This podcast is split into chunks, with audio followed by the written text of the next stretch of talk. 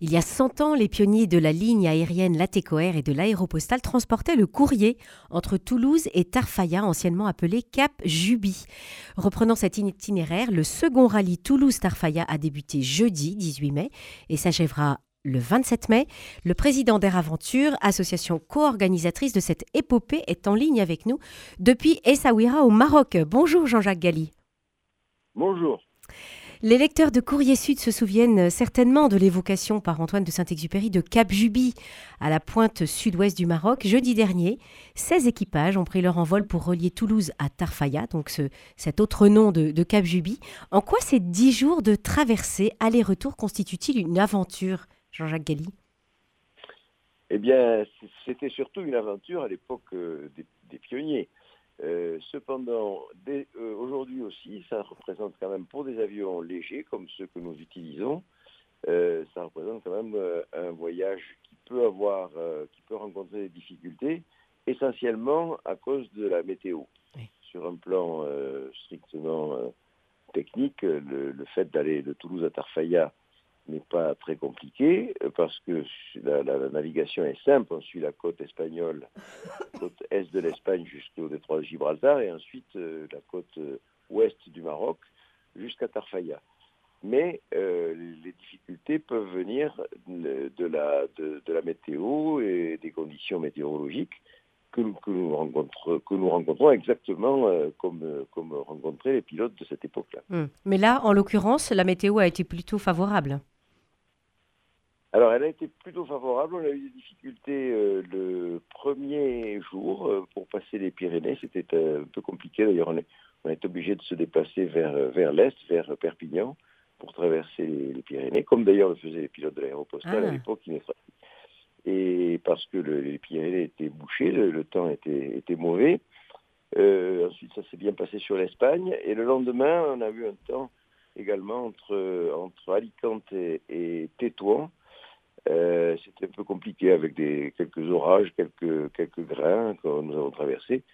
En fait, très franchement, c'était, tout à fait jouable. C'était jouable. En ce qui nous concerne, c'est que nous sommes, euh, il y a 16 avions et que donc euh, des conditions peuvent changer entre le premier et le dernier. Donc voilà, il faut quand même surveiller cette évolution du temps au cours de la journée. Mhm. Le principe, c'est que euh, chaque, euh, chaque avion fait euh, un tronçon dans la journée, dort dans une escale et puis, et puis repart le lendemain matin. Ça se passe comme ça? Oui, c'est exactement ce que faisaient d'ailleurs les, pilotes de l'époque. Hein. Il, y avait, il y avait des escales qui étaient, qui étaient obligatoires à cause de, l'autonomie de, ces avions. oui, en essence. Là. Hmm. Voilà, donc il, ne pouvait pas faire le trajet direct, évidemment, entre Toulouse et, Tarfaya, et Cap Juby. Et donc les escales, euh, à l'époque, c'était euh, la première escale, c'était Barcelone, ensuite Alicante, Malaga, euh, Casablanca, Agadir et Tarfaya. Et donc là, il y a aujourd'hui, dans, cette, dans ce deuxième euh, rallye euh, de, euh, qui, qui, vous mène de Toulouse à, à, pardon, à Tarfaya, vous avez moins d'escales par rapport aux pionniers de l'aviation. Oui, pas tellement. Il n'y a que, il a, que l'escale de, de, Barcelone qui est, que nous ne faisons pas, mais autrement, on s'est posé à Alicante, on s'est posé à Casablanca, à Agadir et, et à Tarfaya. Euh, vous savez, les, avions euh, actuels, nos, petits avions, euh, ont des autonomies à, peu près comparables à celles des avions de l'époque, un peu supérieures sûrement, mais finalement, on est un peu soumis aux mêmes règles. Oui, mais certainement un peu, un peu mieux équipés en, en termes de, de, de boussole et d'outils de, pour, pour se repérer et, et, bien prendre en compte la météo et tous les aléas. Oui, alors sur, sur un plan d'équipement, évidemment, les avions actuels sont très très bien équipés. On a des GPS, on sait exactement à 10 mètres près où nous sommes, ce qui n'était pas leur cas. Mais en réalité, la, sur ce parcours-là, la, navigation n'était pas tellement la, n'était pas tellement difficile, puisque comme je vous le disais tout à l'heure, il, suffisait de suivre la côte. Hein. Euh, en revanche, l'énorme progrès qui a été fait depuis cette époque, c'est la fiabilité des, des machines, des instruments et des, moteurs, et, des moteurs notamment, parce que eux rencontraient euh, très très souvent des pannes, des pannes de moteurs. Les avions qu'ils utilisaient avaient été conçus euh, pour, pour faire la guerre, euh, enfin, durant la guerre de 14-18, ces avions n'étaient pas du tout conçus pour faire des, de longues étapes régulièrement, transporter du courrier c'était un peu du consommable. Hein, les, mmh. avions, c'était des avions euh, pour la guerre, par définition, c'était pas des avions qui étaient faits pour durer. Et oui, est-ce que les avions utilisés pour le, rallye Toulouse-Tarfaya sont des répliques de ceux utilisés dans les années 30, avec évidemment les améliorations dont vous avez parlé? Non, il n'y en a qu'un qui, est une réplique d'un Breguet 14. Alors ça, c'était l'avion qu'utilisaient les pilotes de l'époque. Cet, cet, avion existe. Il est basé à Castel-Sarrazin. Euh, et il a fait une année euh, ce, ce, trajet de, c'était en 2010, il a fait ce trajet de Toulouse à Tarfaya. Mais il ne l'a fait qu'une fois parce que c'est assez compliqué justement avec un avion comme ça qui n'a pas la fiabilité des nôtres. Mais à, l'époque, malheureusement, il n'avait que ça et évidemment, ils utilisaient ce type d'avion. Mhm. Alors, le, 6 avril 1943 était publié aux États-Unis Le Petit Prince. Pour ce 80e anniversaire, les pilotes s'inspirent de ce personnage mythique créé par Antoine de Saint-Exupéry. De quelle manière les participants au rallye s'approprient-ils cette histoire du Petit Prince? Alors, euh, cette année, c'est effectivement très particulier, puisque c'est cet, anniversaire que vous évoquez. Euh, nous l'avons euh, nous, l'avons fêté, si, j'ose dire, à Tarfaya. Euh, il y a eu une manifestation euh, avec, dans une école de Tarfaya avec des enfants qui ont, qui ont fait un spectacle. C'était vraiment très émouvant parce que euh, on sait que Saint-Exupéry a vécu à Tarfaya pendant 18 mm. mois. Il était, il était chef de, ce qu'on appelait à l'époque une aéroplace. En fait, c'était l'aérodrome, tout simplement. Et il s'occupait de cette escale euh, évidemment, le, Petit Prince est un livre qui est universellement connu, euh, qui, je crois, est le livre le plus, euh, qui a été le plus traduit et qui est. 5 millions d'exemplaires vendus chaque année. Oui, voilà. C'est fou. Hein. C'est gigantesque. Hein, et donc, bon, ben, à partir de ce moment, où il y a cet immense succès littéraire, tout le monde, ou presque, a, lu Le Petit Prince. Hum. Et c'est vrai que euh, beaucoup d'idées de, qui sont développées dans le Petit Prince, qui sont des idées simples euh, au départ, mais qui finalement peuvent être interprétées de façon très différente selon l'époque de la vie à laquelle on le lit, euh, nous inspire, si, inspire, c'est un bien grand mot, mais euh, on a en tête beaucoup de ces images du Petit Prince lorsqu'on fait ce parcours, puisque euh, d'autant plus que cette année, il est, vraiment consacré à cet anniversaire. Hum. Est-ce que, est que les, paysages qui sont survolés correspondent euh, à ceux qui ont été décrits par Antoine de Saint-Exupéry? Oui, c'est ce qui est intéressant dans, ce rallye que nous organisons, c'est que finalement, non seulement on évoque cette histoire, mais on la vit.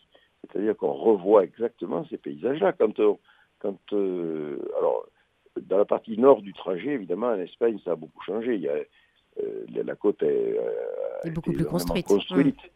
Mais dès qu'on, arrive au Maroc, et particulièrement au sud d'Agadir, pratiquement rien n'a changé. Les, les, les paysages que nous, que nous survolons sont ceux que vous voyez exactement Mermoz, Saint-Exupéry, Guillaumet, et tous ces pilotes, on parle toujours des mêmes, enfin ils étaient quand même assez nombreux. Et eh oui, il fallait tourner et il fallait tourner. Et, vraiment, c'était, ça aussi, c'était, très émouvant de, voir ce, spectacle, d'arriver à Cap Juby, de se, dire qu'à cette époque-là, euh, lorsqu'ils voyaient apparaître euh, le fort de Cap Juby dans leur pare-brise, ils devaient avoir euh, poussé un soupir de soulagement parce que le moteur ne s'était pas arrêté, tout avait bien marché, enfin quand c'était le cas évidemment.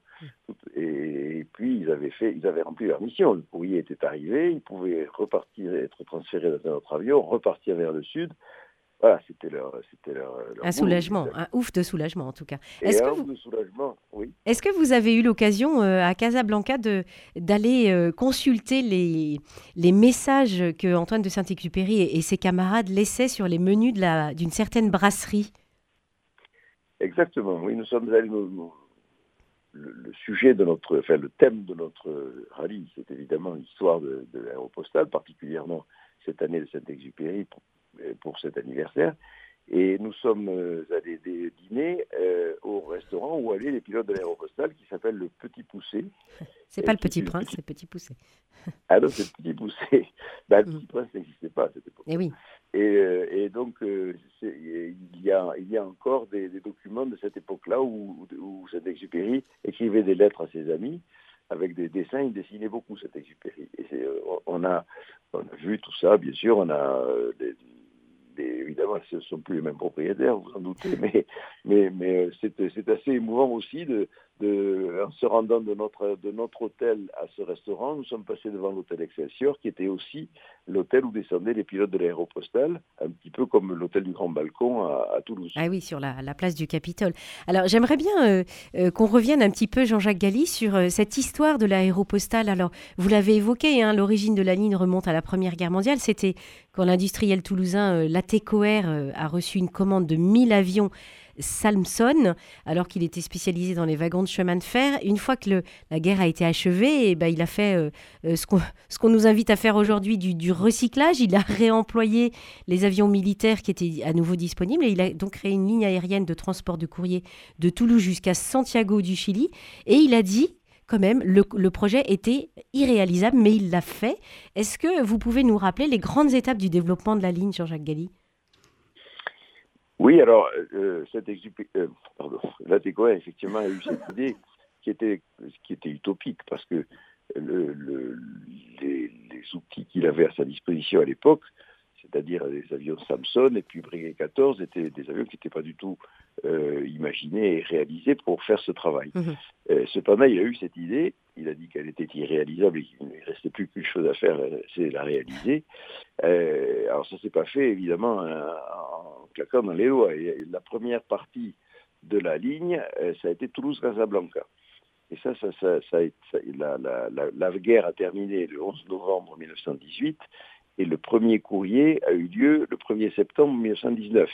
vous voyez, moins d'un an après la, fin de la guerre. Mmh. Euh, était quelqu'un qui, qui, ne perdait pas de temps.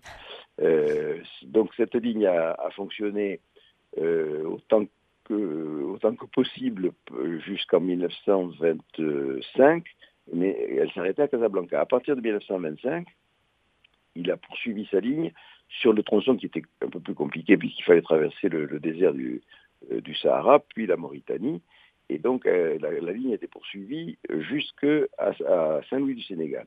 Et parallèlement, il développait une ligne côté, euh, de l'autre côté de l'Atlantique, à l'Amérique du Sud, euh, de, Natal, qui est la partie la plus euh, nord de la côte euh, est du continent américain du Sud, jusqu'à Buenos Aires.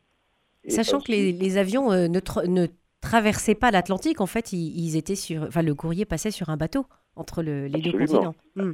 Absolument. La première traversée aérienne de l'Atlantique, la, première traversée commerciale, c'est-à-dire réalisée par, par la découverte, c'était en 1930.